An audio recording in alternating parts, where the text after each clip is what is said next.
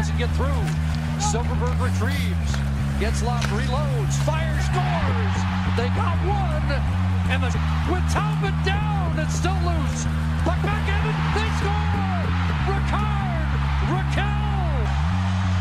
Are you Duck Talk, the Anaheim Ducks podcast. Olá, pataiada, tudo bem?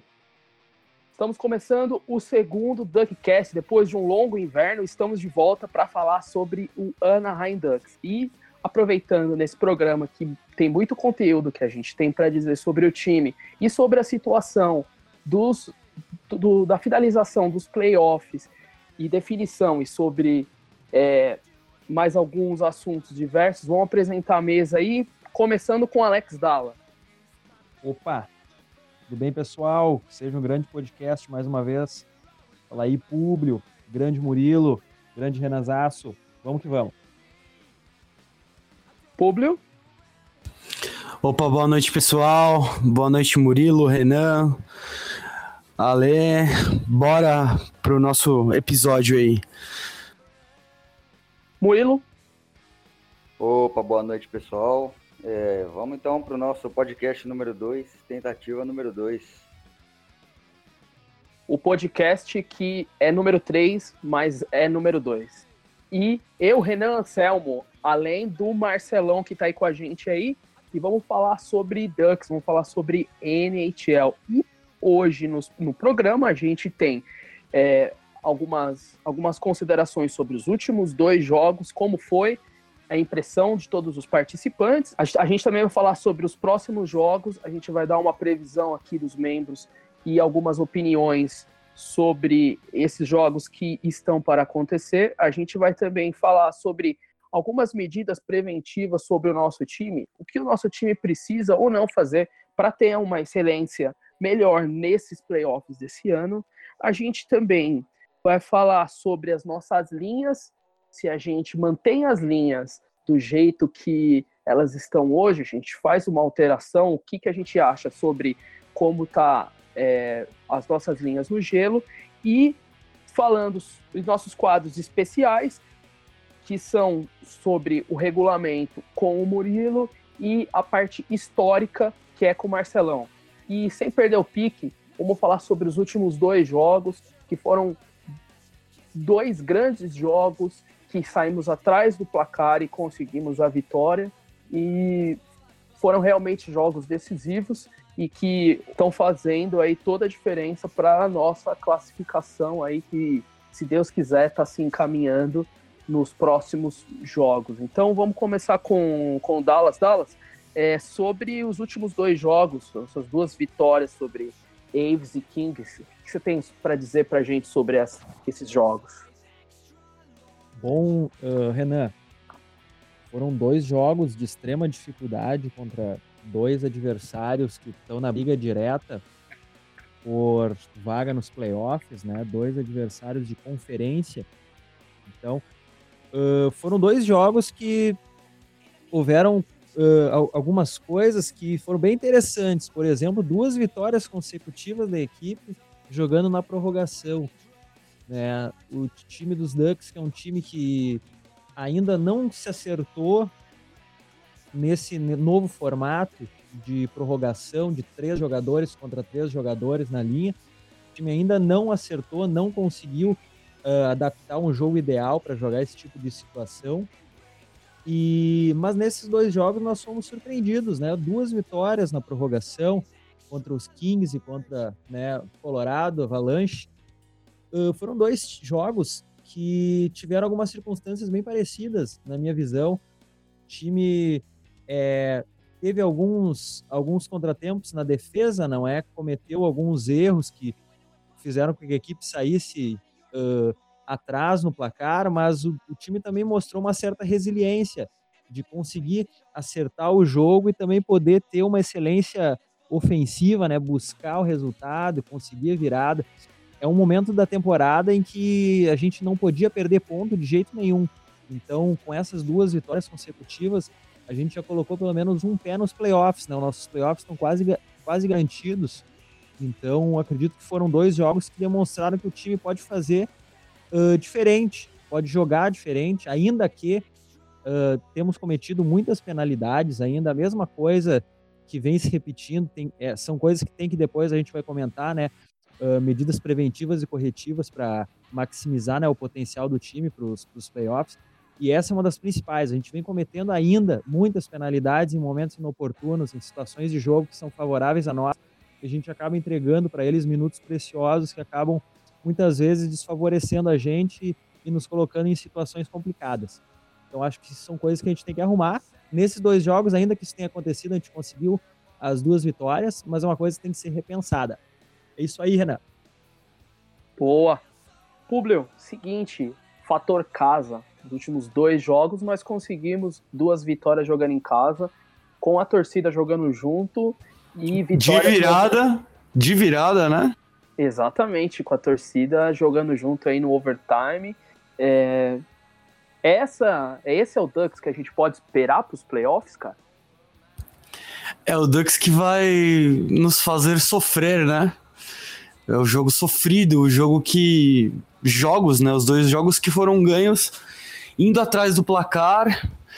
É, a grande parte dos nossos atacantes fez, deixou o seu, Raquel fez, Caixa fez, Henrique fez, Kessler fez, Cogliano fez, Perry na assistência sempre, Getz, nosso capita, servindo sempre muito bem, fomos atrás, demos um ponto para cada um deles, né? Pelo caso de, de ser no OT a vitória, embolando mais e atrapalhando tanto eles quanto nós mesmos, de uma certa forma, com pontuação.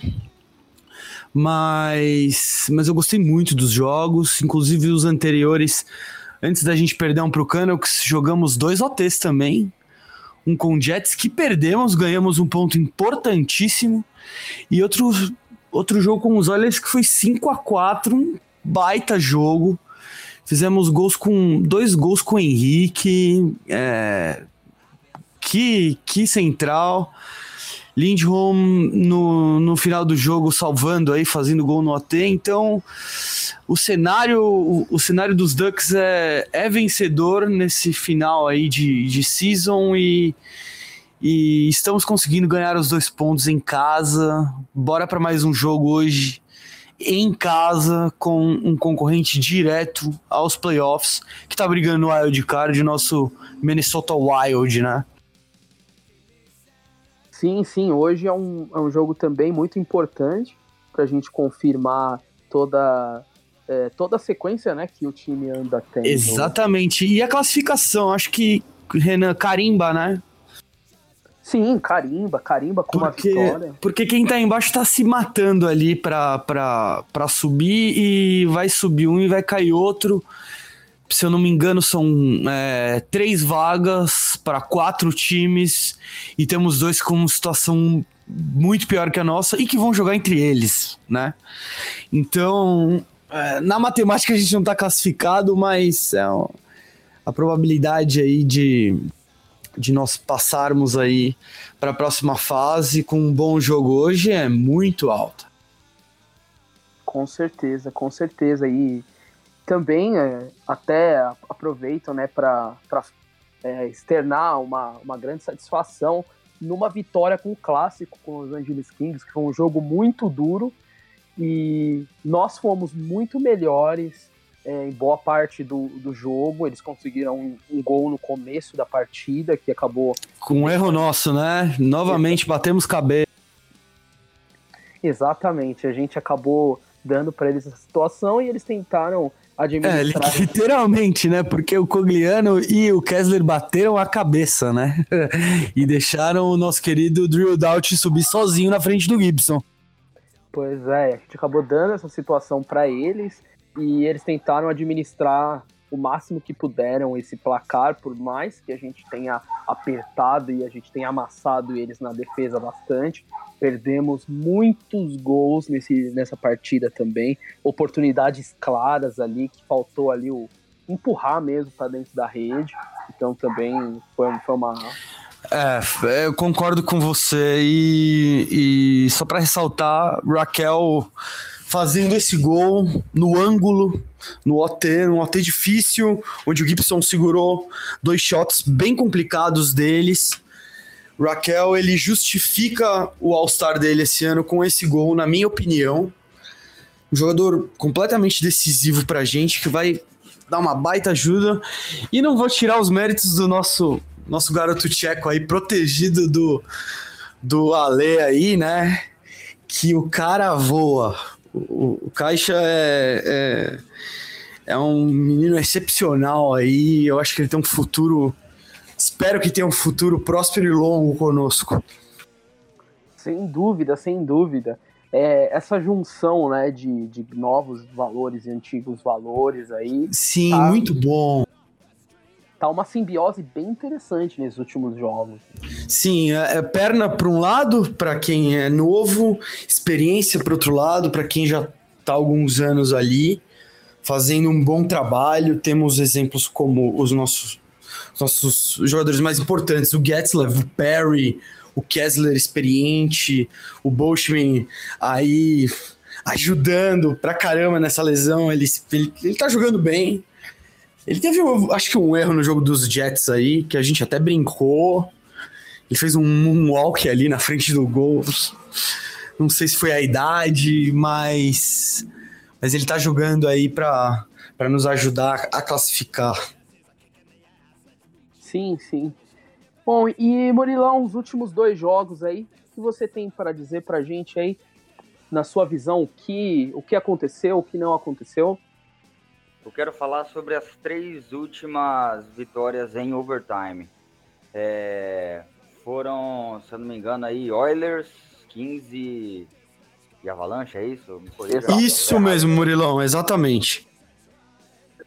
Pois bem, é, o que eu tenho para falar é o seguinte: na primeira dessas vitórias aí, contra o Oilers, a, cara, quando a gente viu o time jogar aquele overtime, cara, parecia que o time tinha mudado totalmente a postura de jogo naquele 3 contra 3. O time jogou muito, posse de bola praticamente só dos Ducks ali, controlou o overtime todo até fazer o gol.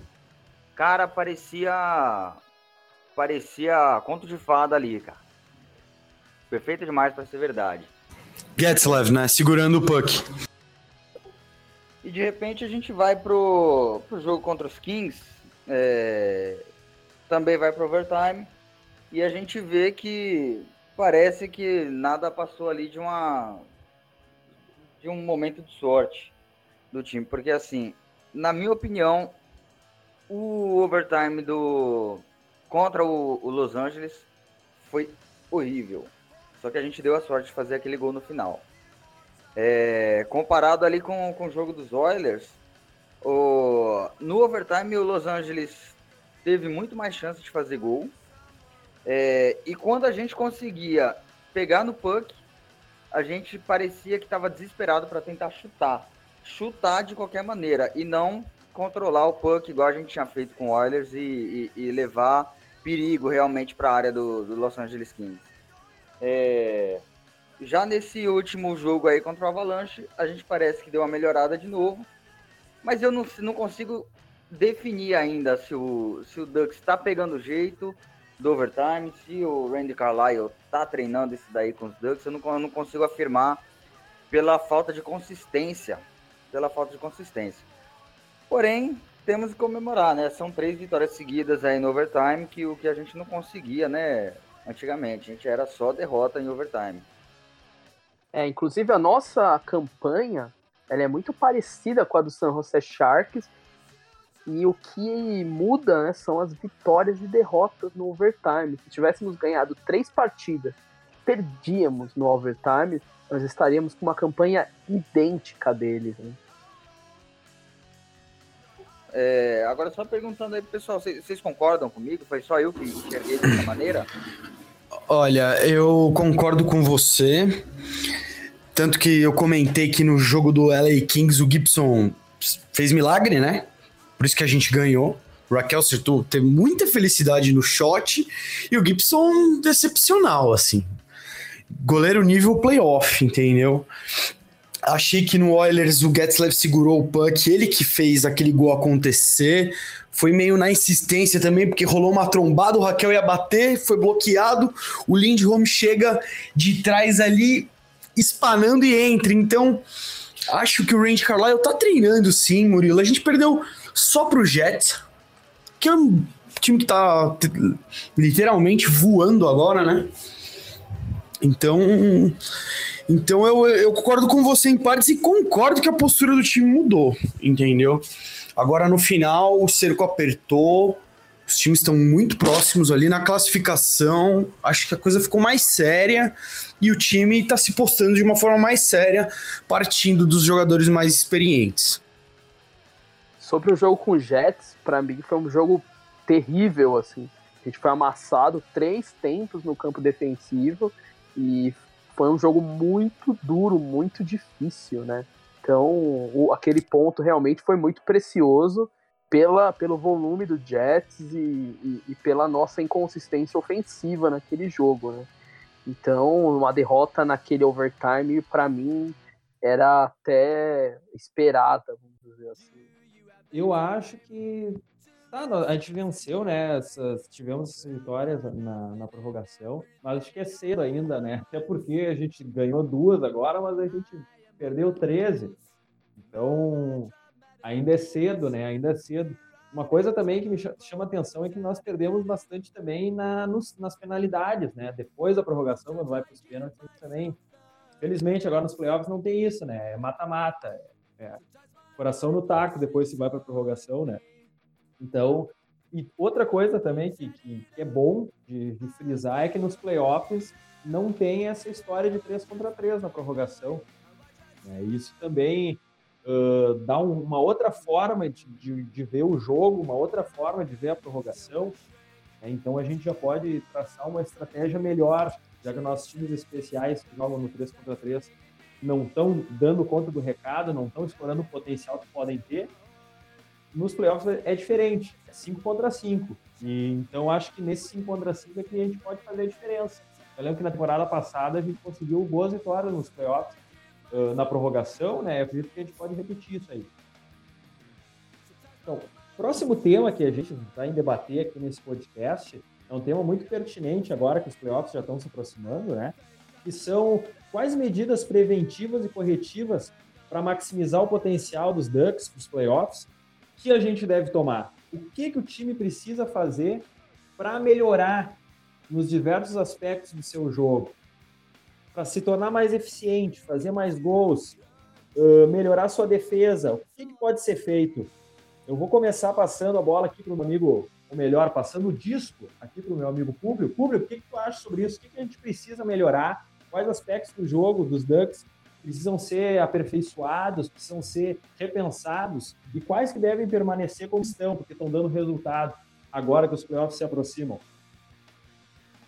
Sobre as medidas preventivas que você comentou aí, é, eu acredito que sim, é, temos começado perdendo os últimos jogos, foram jogos que viramos, né? É, temos é, problemas na defesa, temos o nosso Cam Fowler lesionado de duas a seis semanas, é uma perda significativa. Bem complicado jogar sem ele, a linha formada com o Montour tava saindo gols, né? Defensivo com o Montour subindo. Isso me preocupa um pouco. É... Parece que o Wilinski, né? E o Roser vão estar disponíveis agora. O Roser, é, na minha opinião, ele não é um defensor tão experiente, deixa um pouco a desejar em relação a, a principalmente a atenção, marcação, físico ele vai bem. Acredito que na parte técnica ali ele peca um pouco. O Ilinski, muito bem comentado aí pelo, pelo pessoal aí que tem acompanhado a AHL. Segundo você mesmo, né, Ale? Você comentou que o cara tá muito bem lá, torço muito por ele, precisamos agora, né? É, e acredito também que o, o ataque tá funcionando. Eu acredito que o ataque tá funcionando. Gostei mais do Brown jogando esses últimos jogos na quarta linha como right wing do que o Kelly. Achei que ele dá mais é, mobilidade, ele é mais rápido, ele tem um jogo mais é, introspectivo. Me, me interessou Chimera, Grant e Brown na quarta linha, bastante. As outras três mantêm, creio que são intocáveis, né? E, e eu acredito que a gente corrigindo esses pontos na defesa, jogando com os goleiros que estão estáveis até agora, Gibson muito bem, Miller estável, é, entrou no meio da última partida aí, tomou dois gols. É, acredito que o primeiro estava um pouco adiantado, foi culpa dele, e o segundo entrou na gaveta, muito difícil. Apesar dele estar adiantado, acho, acho que não dava para defender. E acredito que o Carlisle tem que olhar com mais atenção para essa defesa. Chegar, chegar nesses playoffs um pouco mais fechado, mais seguro, porque erros defensivos de saída que, vamos supor, o goleiro solta o puck ali e não rola face-off, né? Fazer aquilo direito, é, estamos defendendo, uh, roubamos o puck, temos dificuldade para sair do meio. De vez em quando falta um pouco de perna para os jogadores mais velhos mais pesados. Eu vejo que tem que ser treinado uma saída com os jogadores mais rápidos, explorar isso seria interessante também. Mas por enquanto eu acho que essa é a minha opinião. É, vamos manter aí da forma que der, né? O, o line-up. É, em relação à defesa, eu acho que eu colocaria no lugar do Fowler o Mason como um tour na primeira, manteria o Lindholm na segunda com o Wilinski e manteria a terceira Peterson e Belchman, que estão jogando bem nos últimos jogos. Acho que acho que seria essa forma que eu montaria aí o, a equipe, cara. E com certeza o Gibson no gol. Ah, com certeza. É, o Gibson foi uma, uma perda agora para os últimos jogos, né? Ele sofreu uma lesão numa, numa jogada bem bizarra, com, envolveu o Kessler e o jogador do Colorado, o Landeskog, né? Então ele uma lesão muito semelhante à que ele já teve em, em, um jogo passado também. A última vez que ele parou por algumas partidas foi uma lesão, uma, uma jogada bem semelhante, né? uma infelicidade enorme, tanto do Kessler como do, a lesão do Gibson. Ele vai ficar alguns jogos parados, né? É, é, o que se comenta é que ele seja poupado nesses últimos três jogos aí dos Ducks e para poder estar tá pronto, para poder estar tá 100% para os playoffs. E continuando, Murilo, o que, que tu tem para nos dizer sobre o que, que os Ducks precisam fazer para melhorar o seu jogo? O que está bom? O que, que precisa ainda ser repensado? Quais os tuas, quais os teus sentimentos sobre o time nesse momento, Murilão?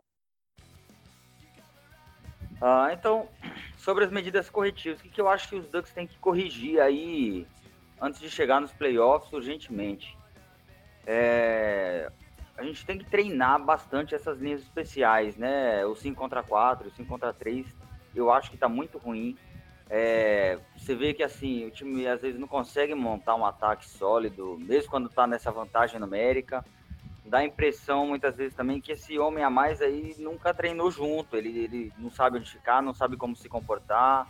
É, o time está em vantagem numérica, mas não consegue manter a posse do puck. Isso tem sido um grande problema aí para os Ducks.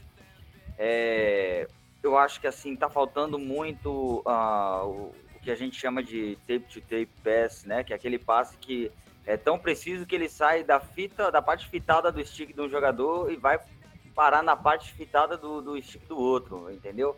É, assim, esses passes estão faltando. Tem que abusar um pouco aí do, do Chris Cross, né? O jogador passando atrás do companheiro para surpreender a, a defesa adversária. Isso confunde bastante a defesa adversária. Então, acho que isso daí tem que ser trabalhado, isso tem que ser corrigido. É, principalmente, isso daí com certeza todo mundo vai concordar comigo, é, pênalti bobo. Muitas vezes o time dá uma bobeira, vai pro penalty box e assim, coisa que dava para ser evitada, entendeu? Não sei se o pessoal perde a cabeça, mas assim, é, são, são em momentos que dá para ser evitado e acaba acontecendo. Então isso daí eu acho que é o que tem que corrigir aí uh, urgentemente.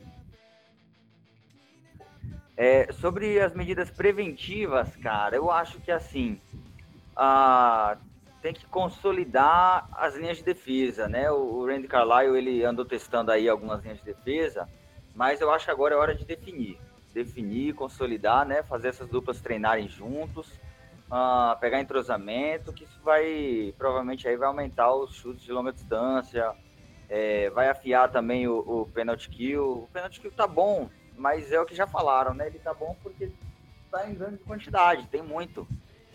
É, então, assim, a, a, gente acaba ficando aí com uma porcentagem alta no penalty kill, mas assim, talvez a gente não precisasse tá cedendo tanto o power play, né, pro, pro nosso pro nosso adversário. É, outra coisa que eu, assim, parece que a gente não tá vendo aí durante a temporada regular, mas é uma coisa que no playoff é diferente, é aquele erro também de too many men on the, on the ice, né? E a gente não tem visto isso, o que é bom. Então, assim, é preventivo mesmo, é, é treinar essas trocas de linha para não acontecer. Tá bem afiado porque a gente sabe que como o playoff é diferente, a emoção ali tá, tá flor da pele, é a hora que acontece esses erros mais bobos aí. Então, assim, é treinar, afiar essas linhas, né? Como, a, como medida preventiva mesmo. Não, mas é isso aí, Murilão. É, você lembrou bem aí do, do dos pênaltis bobos aí, né? que com certeza faria uma diferença aí no, no, nos resultados e nos playoffs evitar o máximo. Ah, com certeza. Evitar, além de evitar é, essas penalidades que, que não agregam, né? Se você de repente acaba é, tomando uma penalidade, mas tra é, trazendo algum jogador que seja fundamental, tirando um jogador do outro time, de repente estrategicamente possa até valer a pena, mas não é o caso, né? Então, essas penalidades bobas, elas não agregam nada, e às, às vezes elas nos tiram do jogo quando a gente está com um volume interessante de jogo, quando a gente está é, pressionando, quando a gente está numa situação favorável no gelo, né? Uma coisa que, que eu vejo também que, que seria muito interessante de ser melhorado é o aproveitamento ali na frente do goleiro em, em alguns desses jogos a gente tem, infelizmente, perdido gols muito claros. E num, num playoff, né, numa situação é, de, de, de poucas oportunidades, isso pode fazer muita falta, né? Então, é, esse arremate ele precisa ser, ser melhor trabalhado. Às vezes ter aquela, aquela respirada antes de, de, de bater no gol, de repente é uma coisa que, que pode ser melhorado. Sim, o, o último passe tá saindo ali no, do capitão, né? O problema é o Perry tá ajudando muito nisso também. E acho que acho que realmente aí a finalização aí tá pecando um pouco, mas como ganhamos os últimos jogos, entraram os pucks, né? Então é, só que se você tem pouquíssimas oportunidades num jogo difícil, num jogo fora de casa, uma oportunidade, um gol, acaba com o jogo para nosso favor. Né? Ainda mais um playoff, né? Exatamente, porque as oportunidades elas, elas podem ser mínimas, né? Nós fizemos um jogo de poucas oportunidades e capitalização de gol contra o Jets. Né? Não tivemos quase nenhuma oportunidade durante o jogo é, consistente na que tivemos, conseguimos capitalizar e a gente conseguiu sair com um ponto. Eu acho que a gente vai encontrar jogos nos playoffs assim, principalmente se a gente ter um, um embate já com, com o Vegas. Então, a gente pode ter jogos com poucas possibilidades e tem que capitalizar. Uma outra coisa também que para mim é fundamental é a gente dar um pouco de paz para o Gibson na defesa. Você percebe que tem dados momentos do jogo que o cara tá exausto. o cara tá pingando de suor exausto. Então, é, a gente também tem que proteger um pouco melhor aquela região ali, não cansar tanto o goleiro, porque num jogo possível 6 ou 7, o goleiro cansado pode ser um fator contra nós. E sem o Fowler, Renan? É uma grande perca defensiva. Percebe-se que Gibson confia muito em Fowler e Fowler confia muito em Gibson, né? É uma, é uma dupla aí que, embora não seja, sejam jogadores próximos, porém não da mesma posição, e funciona muito bem a sinergia entre os dois. É, são de duas a seis semanas, né? A previsão. Eu não colocaria o Fowler meia boca. Eu acho que a gente pode, de repente, agravar uma lesão e deixar ele mais tempo fora, ou mesmo não estar tá com o jogador de 100%, a gente acaba sofrendo por isso nos playoffs. É, só que pensar no substituto ao nível de Fowler, eu acho que a gente não tem nenhum na primeira linha hoje. No nível dele, não. Não sei o que vocês acham. Eu sugeri o Manson entrar lá, cara, com o Montour, né? Que estão compondo a primeira hoje. Antes era o Fowler. Sugeri o Manson. O que, que vocês acham aí, Ale Murilo? Eu penso que é a hora de subir, na minha opinião, o Lindholm. Que ele é um cara que ele tem um estilo de jogo próximo ao do Fowler, só que o, o Fowler produz mais ofensivamente. Mas eu acredito que o Lindholm nessa temporada ele vem pontuado bem enquanto defensor, ajudando no ataque. Então eu acredito que Lindholm e Montura, acho que seria essa, primeiro, essa primeira linha né, de defesa principal, esse primeiro páreo defensivo. O que tu acha, Murilo? Eu concordo com, com o Dala. É, inclusive, o, só, só fazendo uma observação aqui, Públio o Manson ele é right. O Manson ele é right. E o Fowler ele é left. Então, assim, a gente tem como substituir o, o, o Fowler pelo Manson. Mas eu acho que é exatamente isso daí que o Dala falou, né? É, o Lindholm comprou, compor aí a primeira linha com o Montour. Olha, é, o meu raciocínio funcionou desse jeito porque eu acho que o Lindholm trabalhando é, essa segunda linha, principalmente com não com a primeira, ele tá rendendo muito bem, o entrosamento dele tá muito bom. É, os gols que ele tem feito, creio que tava fazendo. O, Kessler tava fazendo um, um wide na frente do goleiro ali. E acho que o Fowler ele, ele não precisa nem olhar para ver o Getzlev do lado dele, o Perry, quando ele joga na primeira linha com eles e o Montour caiu como uma luva nessa primeira linha, né? Então, é, não, não, sei se daria para improvisar. Concordo que tem que ser mantida a posição, mas é mais por uma questão de entrosamento e confiança do, dos, dos jogadores, entendeu? Mas, mas creio que o, o Randy Carlyle vai, vai, vai seguir isso daí. Ele vai colocar o Lindholm na primeira com o Montour, sim. É, acho que é o mais provável. E outra questão que quem ganha um pouquinho mais de importância na defesa é o Peterson.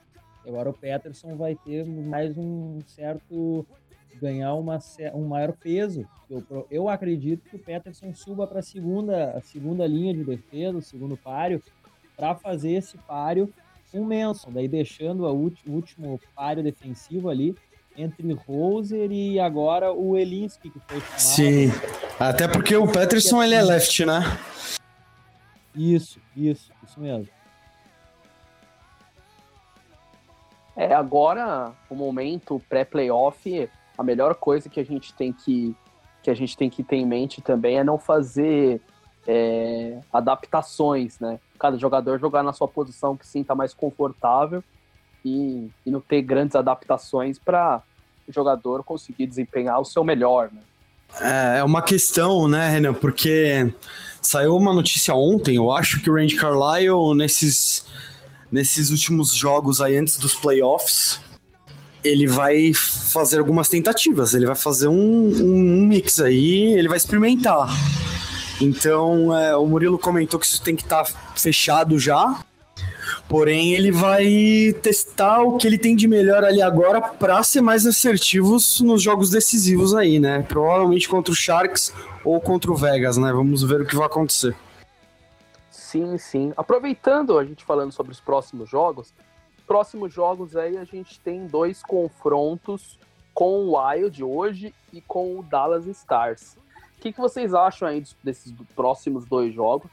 É, o que, vocês acham aí sobre esses próximos dois jogos, aí, nossas previsões? Eu já, eu já iniciando já a conversa aqui, eu acredito em duas vitórias contra é, Wild e contra Stars. Não, hoje o jogo contra Wild é, é um jogo muito difícil, na minha opinião. Acho que vamos ter algumas dificuldades. É, o jogo contra o Dallas é um pouco mais tranquilo para nós, acredito. Até porque é, o, da o Dallas ele conseguiu uma vitória até emblemática contra o San Jose Sharks ontem, mas não acredito que deva continuar aprontando tanto. Mas acredito nas duas vitórias e com essas duas vitórias a gente vai ter noção da onde a gente vai se classificar, né? Eu acredito que a gente deva até se classificar é, um pouco distante aí do wild card, né? Mas é isso aí, vamos aí, pessoal. O que vocês acham dos próximos dois jogos aí? Dois jogos bem importantes para nós. Jogo de hoje contra Minnesota. Uh, Minnesota já está classificado, eles já estão classificados, né? E da mesma forma que nós perdemos o Fowler aí por talvez na pior das circunstâncias um mês e meio, uh, o Wild também perdeu seu principal defensor, né? Que só que ele foi uma lesão mais grave, vai ficar aí sem poder atuar por todos os playoffs, praticamente fora da temporada. E eu acredito que contra o Wild a gente consiga uma vitória, uma vitória apertada. Eles têm um bom goleiro, né? Eles têm um ataque muito efetivo, né? Os caras sabem jogar, sabem atacar. Acredito hoje num 3 a 2 Ducks, né? E contra Dallas, Dallas tá jogando por nada, né? Só para cumprir tabela. Foi um time uh, que muito se esperava, né? Que criou, né? Conseguiu um bom goleiro, fez contratações para o ataque que eram promissoras, mas que acabou no final da temporada aí perdendo gás e não rendendo. Então acredito que contra Dallas uma vitória mais tranquila, acredito, ainda que Dallas seja um time perigoso, acredito numa vitória aí de 3 a 1 para garantir né, os playoffs de uma vez por todas, garantir essa, essa classificação aí que veio, que está chegando, né? Está chegando e tá se aproxima, mas ao mesmo tempo foi uma classificação, está sendo uma classificação bem árdua. Cara, sobre, sobre esses próximos jogos, então, cara, eu tenho uma coisa para falar agora, Dallas. É, eu analiso esse, esse fator aí de vaga nos playoffs exatamente o contrário que você analisou. Acredito que assim é coisa de, de opinião mesmo.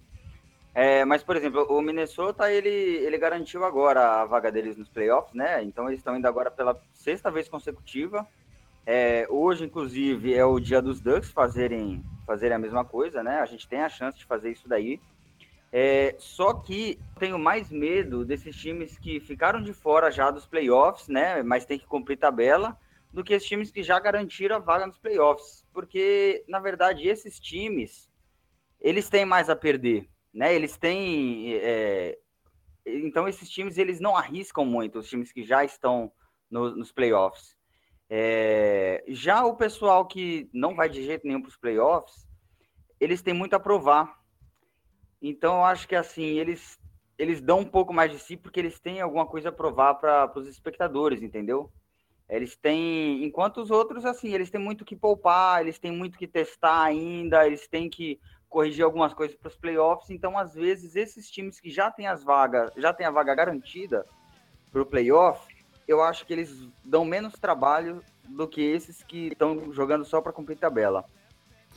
É, Murilo, eu concordo com você aí. É, é, acho que é uma questão de opinião e, e, e acredito que, que esses times que não não vão, eles não têm nada a perder, eles podem ir para cima, né, desembestados e qualquer erro defensivo ali pode ser crucial para nós agora que precisamos vencer e classificar da melhor forma possível, né? É um jogo perigoso, né? Porque assim, o Wild tem um elenco bom, tem um técnico que é competente, bastante competente, né? A gente é, já é conhecido nosso levou os Ducks aí, se eu não me engano, foram quatro títulos de divisão seguidos, não foi, o Bordeaux? E assim, eles estão. Só que assim, eles estão desfalcados, né? Eles perderam agora o Ryan Schutter.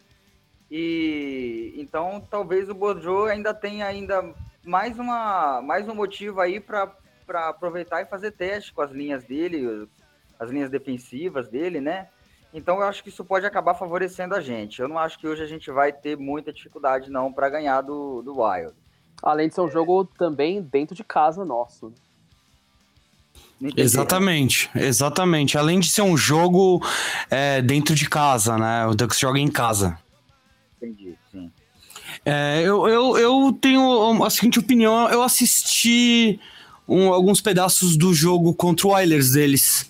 E eu percebi que eles esperaram o McDavid vir para cima, as duas primeiras linhas do Oilers virem para cima.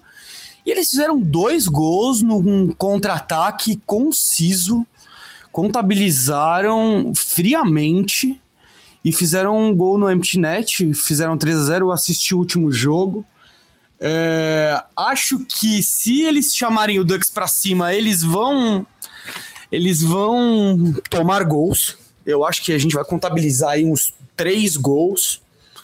É, e quando eles verem que o negócio tá perdido, eles vão tentar sair e não vai mais dar tempo. Então eu acho que a gente ganha deles pela postura que eles estão jogando e eles estão classificados, né? Eles, eles classificaram aí ganhando dos Oilers, não? Então esse jogo é meio que uma ressaca para eles, teoricamente. E como o, o Ale falou, o Dallas é, não tem mais como ganhar, não tem mais como se classificar para os playoffs. Eu acho que é tarde demais. Eles vão jogar com o Kings ainda, se eu não me engano. É, por uma questão de rivalidade, eu não sei se isso afetariam esses últimos jogos aí. Eles gostariam de tirar pontos dos Ducks. Perdemos o último jogo deles no terceiro período de virada. Eles parece que se vingaram daquele golaço do Getzlav, né? Aquele gol absurdo short-handed que ele fez. Mas eu, eu não acredito numa, numa apresentação muito boa deles e acredito em duas vitórias também. E vai sobrar os nossos coiotes para a última, né? Vamos ver. E outra, a, a gente observa esses jogo, jogos contra times que não estão nos playoffs de duas formas, né? A gente pode ver que eles que, uh, podem querer né, complicar por questões de rivalidade e tudo mais. E outra também, alguns times já estão pensando nos próximos, no draft, né? Quanto pior for a campanha, maiores chances de conseguir uma escolha né, lá na, entre as primeiras posições. Também são coisas a ser levadas em conta, né? Por mais que, é que se espere um, um, um time que, mesmo fazendo uma campanha de, de não classificável para playoffs, uh, mesmo assim, é, tudo tem que ser levado em conta, né? São coisas que tem que ser levadas em conta também, até porque o que, que adianta aí vencer, vencer os próximos jogos aí, que não vale para nada, e depois conseguiu um, uma classificação lá no, no draft, né? Um, posicionamento não tão bom. Né? São coisas que também são levadas em conta. Que, claro, a gente isso é quase que uma teoria conspiratória, assim, mas é uma coisa que também para se ficar como reflexão, né, sobre isso. É a famosa tancagem, né? A famosa tancagem dos times, né? Mas foi por isso que eles, inclusive, mudaram as regras aí do draft há algum tempo atrás, não sei exatamente em qual temporada que foi, é, mais que o draft, essa, esse, esse critério de, de escolha nos drafts, hoje em dia inclui também um sorteio, sorteio que leva em consideração aí a posição né, que, a, que as equipes ficaram na liga. Porém, é, a, ainda é um sorteio justamente para não para evitar que os times façam isso. Já ah, já perdi agora, vou não estou mais no, nos, nos playoffs, agora vou perder todos os jogos para poder conseguir uma posição melhor no draft. Então, o que acontece? A, a posição que o time terminou na liga é levada em consideração. Então, ele tem uma chance maior nos sorteios de ficar ali uh, bem classificado para o draft, mas não é decisivo.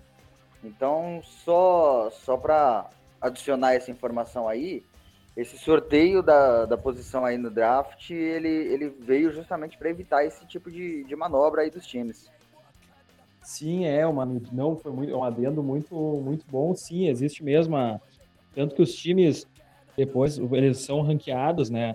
O draft é o inverso da classificação, praticamente, né? E os cinco primeiros, no caso, os cinco últimos, as cinco piores campanhas, é que tem as maiores probabilidades né, de sorteio. Eu lembro que aconteceu na temporada passada, que o pior time, na temporada retrasada, que um dos piores times tinha sido, se não me engano, o Colorado.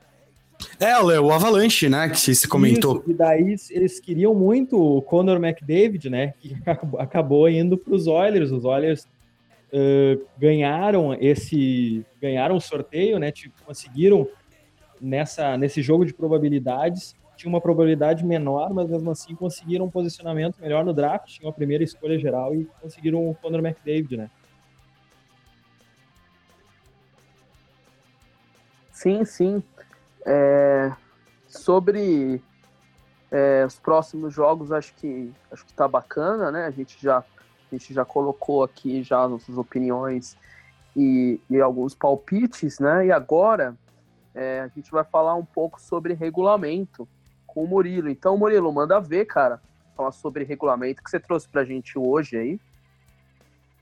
Opa, Renan, trouxe aqui pra gente a regra do icing, Geralmente é uma regra aí que, apesar de parecer simples, ela traz bastante dúvida aí é, no pessoal e ressaltando que, na verdade, ela só parece, ela não é nada simples. É, é uma regra aí que tem várias nuances, são quase três páginas dedicadas a essa regra aí na, no regulamento. E então a gente vai falar sobre alguns princípios básicos aqui dessa regra. Primeiro vamos entender o objetivo dessa regra. Aparentemente aí essa regra existe para dificultar as trocas de linha, é, tornar essa troca mais desafiadora aí, né? Tentar não facilitar demais essas trocas. O que, que diz a regra? A regra diz o seguinte: nenhum jogador de um time em igualdade ou superior numérica a outro time poderá chutar ou desviar o puck da sua metade da quadra para além da linha do gol do time oposto. Tá certo? Isso é o que diz a regra. Só que o icing, muitas vezes, ele não é uma coisa muito exata, né? Ele vai depender aí da interpretação do juiz, já que o hockey é um jogo bem rápido então e, e de combate muito aproximado, né? Uh, muitas vezes o juiz vai ter que fazer algumas interpretações aí na regra do icing, porque existem algumas coisas que anulam a, a, essa regra aí, dependendo de como for aí que aconteceu a jogada.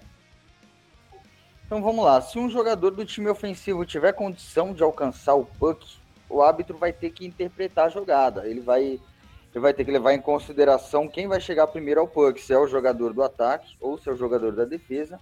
E se for o jogador do ataque, o ice então é anulado. Vai seguir o jogo e não vai ter ice. Tá certo? E o regulamento diz que na dúvida, o icing vai ser marcado, né? Exatamente ao, o oposto aí do, do futebol, né? Que na, no, quanto ao impedimento, na dúvida, segue o jogo. Aqui no hockey, na dúvida, o icing é marcado. Ah, e quais são as penalidades pro icing? O que, que vai ser, quais vão ser os óbices aí pro time que, que infringir essa regra? O, o puck vai ser disputado num face-off na zona defensiva desse time e o time ainda não vai poder trocar as linhas, né? Ele não vai poder substituir jogador nenhum a não ser em caso de uma lesão. É, existem também alguns outros casos especiais aí para anular o, o ICE. Por exemplo, se o goleiro do time defensivo fizer qualquer tentativa aparente de pegar o, o puck, o ICE vai ser anulado e o jogo vai seguir normalmente. Então, se ele estiver fora do crease, o goleiro vai ter que voltar para dentro do crease pro icing ser marcado, entendeu? Se ele tiver fora do crease aí, o goleiro, o, o juiz ele vai poder interpretar como uma tentativa de, de, de jogada. E aí o, ele pode anular o icing nesse caso. Se o puck estiver indo em direção à linha de fundo, mas o juiz interpretar que o, que o jogador da defesa tem condição de, de, alcançar o puck antes dele cruzar a linha, o icing também vai ser anulado. Então muitas vezes a gente vê o, aparentemente o icing acontecendo, o puck cruza a linha, quem vai pegar o jogador da defesa, mas o juiz não dá o icing. O que, que acontece nesse caso? O juiz interpretou que o, que o jogador defensivo ele fez um corpo mole para pegar o, o puck. Então ele não, não, ele deixou o puck cruzar a linha só para ver se o juiz ia marcar o ice. Então, nesse caso, também o juiz anula o ice, tá certo? Se o puck desviar num jogador do time defensivo, o icing também é anulado. Também acontece se o puck desviar em vários jogadores e um deles for do time defensivo, também vai ser anulado. Então, concluindo aqui, quando um time tiver com os jogadores já cansados, não adianta isolar o puck para frente lá de qualquer maneira, porque o icing vai ser marcado e aí essa linha vai ter que permanecer no gelo, tá certo? Ah, o time vai ter que levar o puck então é, até a metade de lá da zona neutra para poder colocar o puck numa área segura para trocar as linhas. E isso pode encorajar o time até aproveitar o embalo aí e formar outro ataque. Então, esse daí é o, objetivo, é exatamente o objetivo da regra do icing, né? Tornar o jogo um pouquinho mais dinâmico, sem essa de, de ficar isolando o puck. Um adendo aí, Murilão, é que no power play do time adversário o icing não existe, né? Pode isolar à vontade que o jogo rola. Isso é, na, na própria regra aqui, eu, é, na, na regra, no, próprio regulamento, ele diz o seguinte: Uh, nenhum jogador de, de, um time em igualdade ou superior numérica a outro time poderá chutar ou desviar o puck. Exatamente sobre isso daí que ele está falando. Né? Se ele tiver em igualdade ou superior numérica, ele não pode. Mas se ele tiver em desvantagem numérica, então ele vai poder fazer isso daí. Só lembrando que quando o time tira o goleiro para ficar com seis jogadores, isso não é uma vantagem numérica, tá certo? Às vezes a gente esquece disso daí. Então isso não é sim, sim, muito bem lembrado, muito bem lembrado. É como se fosse o goleiro linha do futsal. Exatamente.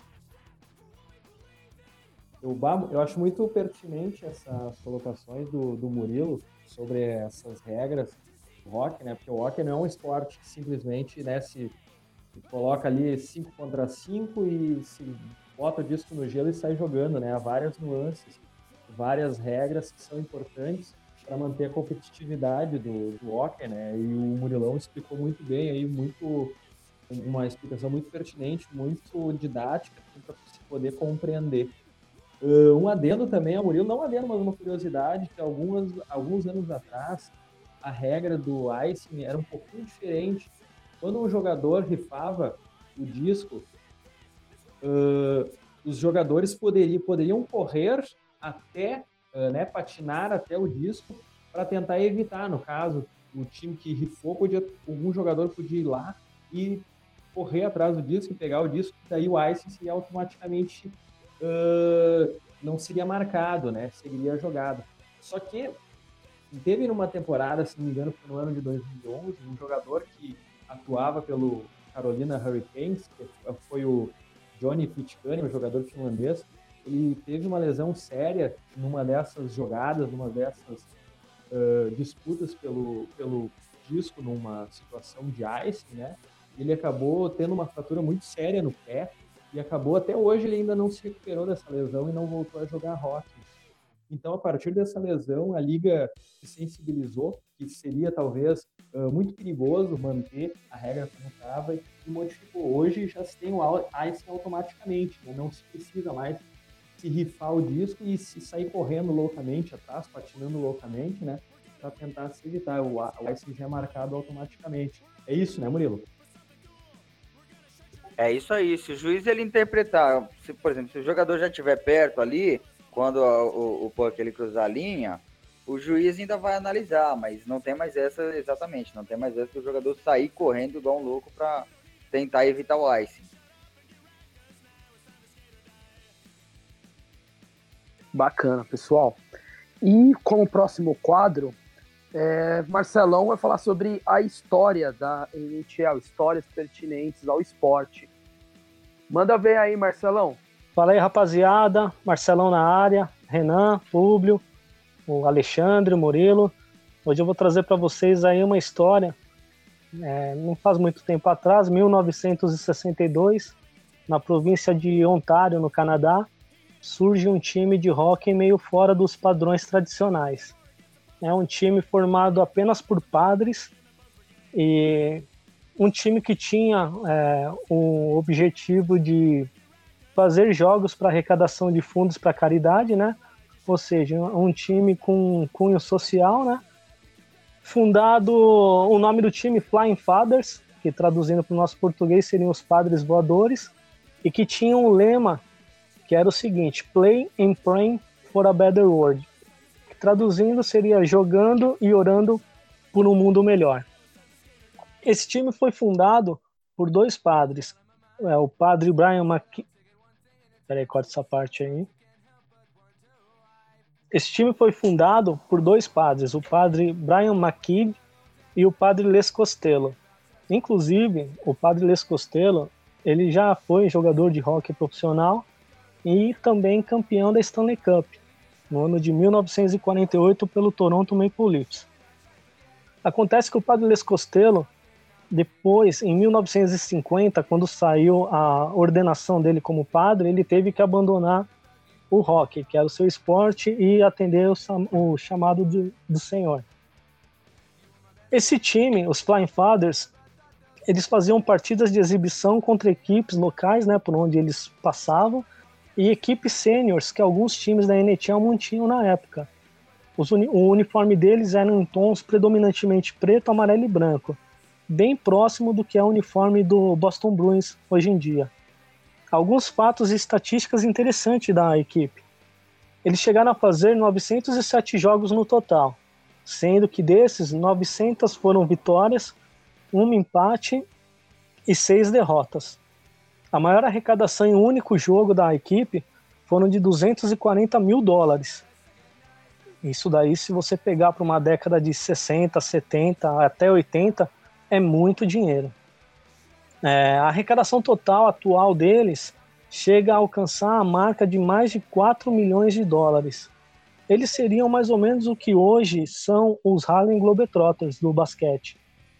É, o maior público que eles tiveram em um único jogo foi de 15.396 pessoas em Vancouver. Se você for parar para ver, esse é o público de hoje de algumas arenas de equipes profissionais da NHL. O número de fãs que eles têm cadastrados no site deles chega a ultrapassar a marca de mais de 3 milhões de pessoas. É, uma coisa interessante da equipe é que durante as trocas de linhas havia uma freira que entrava no gelo vestida com hábito tradicional até os tornozelos e que, por incrível que pareça, era o jogador mais agressivo da equipe. Ela entrava, dava hits, distribuía slashes e fazia a parte suja do, do jogo da equipe, né? E a torcida se encantava em ver aquela encenação toda. Só que não sabiam que, na verdade, a freira era um dos padres vestidos, né? E o nome dela era Sister Mary Shooter, traduzindo a irmã Maria Chutadora. É, outra coisa legal é que toda vez que um árbitro penalizava um dos padres nos jogos, os outros padres atiravam tortas na cara do árbitro, alegando que a penalidade tinha sido pelo fato do árbitro talvez ser de outra religião, protestante talvez. É, os Flying Fathers, eles existiram de 1962 até 2002 e tiveram que dar uma parada. Retornaram em 2006 até 2008 novamente uma nova parada e depois re retornar agora novamente em 2018. O, o padre Les Costello, infelizmente, ele faleceu, um dos fundadores da equipe faleceu. É, em um dos treinos da equipe, ele acabou levando um tombo, batendo com a cabeça no chão e não resistindo e falecendo alguns dias depois. E o retorno da equipe agora em 2018 foi por causa que um novo padre é, assumiu a, a assumiu a igreja lá onde o padre Les Costello era ordenado, né? E por falta de novos é, de, de novos novos padres, porque o time envelheceu e não houve uma renovação natural. E o que, que ele fez? Esse novo padre, que é o, o padre Purdue, ele acabou fazendo em toda a região do Canadá uma seleção em diversas sacristias com outros padres que tinham o amor pelo rock em comum com o fato de serem padres também. E aí ele conseguiu montar uma turma de 12 novos jogadores. E foi quando a equipe acabou retornando agora esse ano. Então é uma história bem legal, entendeu? São é uma história de muitos de nós não conhecíamos. Eu também confesso que não conheci. Eu gostei muito da história deles. Inclusive tem no YouTube um documentário em inglês, claro, que chama Catholic Focus: The Flying Fathers, que conta toda a história do Padre Les Costello, como foi a fundação. É, existem imagens de partidas ao vivo deles. E é isso daí. É um negócio bem interessante. Sabe que o rock, ele, além da paixão, da, da, da rivalidade, da disputa, também tem esse lado do esse lado de cunho social, né? E é isso aí, Renan. Esse daí é a minha história dessa semana. Na próxima semana aí eu chego com uma nova história pro pessoal, beleza? Valeu aí, Marcelão. Bacana, cara. Então, vamos finalizar aqui nosso programa aqui, das considerações finais aqui dos envolvidos. É, começar com Dallas. Suas considerações finais aí. E o que, que, você achou aí do, do podcast de hoje? Bom, Renan, foi um podcast muito bom, muito construtivo. Cada um trouxe uh, questões, comentou coisas muito pertinentes sobre, sobre o time, tá? Sempre aprendo muito com você. É, a gente uh, mantém uma sintonia boa aí nos, nos assuntos e tudo mais, né? O papo flui uma, uma normalidade, assim, de uma maneira bacana. seja né, o segundo de muitos por vir por aí, né? Agora espero que a gente possa gravar um, um podcast lá em junho, depois da conquista da Stanley Cup, né, um podcast especial, comemorativo, a gente possa estar muito feliz com a taça na mão. Isso aí, um abração para todos. Públio. Ô, oh, Renanzão, gostaria de agradecer os três amigos aí, Eu gostei muito das ideias que trocamos. É, o o Murilão aí com a, com a, parte do regulamento, a ler com a opinião sobre o time, você, Renan, anos já acompanhando a NHL, sempre muito bom conversar com vocês, é, que são torcedores do time, acreditam no time, né, agora nessa reta final, como eu, e, e, e acho que, que a gente consegue desenhar um cenário muito interessante com as nossas ideias, a forma que a gente monta aí, que a gente vem montando aí, o, o time, resultados que a gente dá nossa opinião. É, acho que acho que é um entrosamento muito grande aqui, gostei bastante. Um abraço aí para vocês três, uma boa noite e daqui a pouco temos Ducks contra o Minnesota Wild. Falou aí, pessoal, valeu. Suas considerações finais aí, Murilão. Oh, boa noite aí para todo mundo. Queria agradecer também, né, o Alex Dalla, o Públio, você, Renan, é, Marcelão também. É, obrigado aí pelo papo, foi muito bom, muito é, acrescentou bastante aí, acrescenta, sempre acrescenta aí nosso conhecimento, é, cresce a nossa vontade de, de acompanhar o esporte, de acompanhar o time. E é isso aí. Só uma consideração aí é que provavelmente aí o, amigo ouvinte já sabe né, o resultado contra o Minnesota. E a gente está aqui falando ainda como se já te, como se ainda não tivesse tido o jogo, justamente porque o jogo ainda vai começar daqui a alguns minutos, né, não, pessoal? Mas com certeza aí o amigo ouvinte já, já sabe o resultado e vai só comprovar que o que a gente falou aqui é verdade, né, não?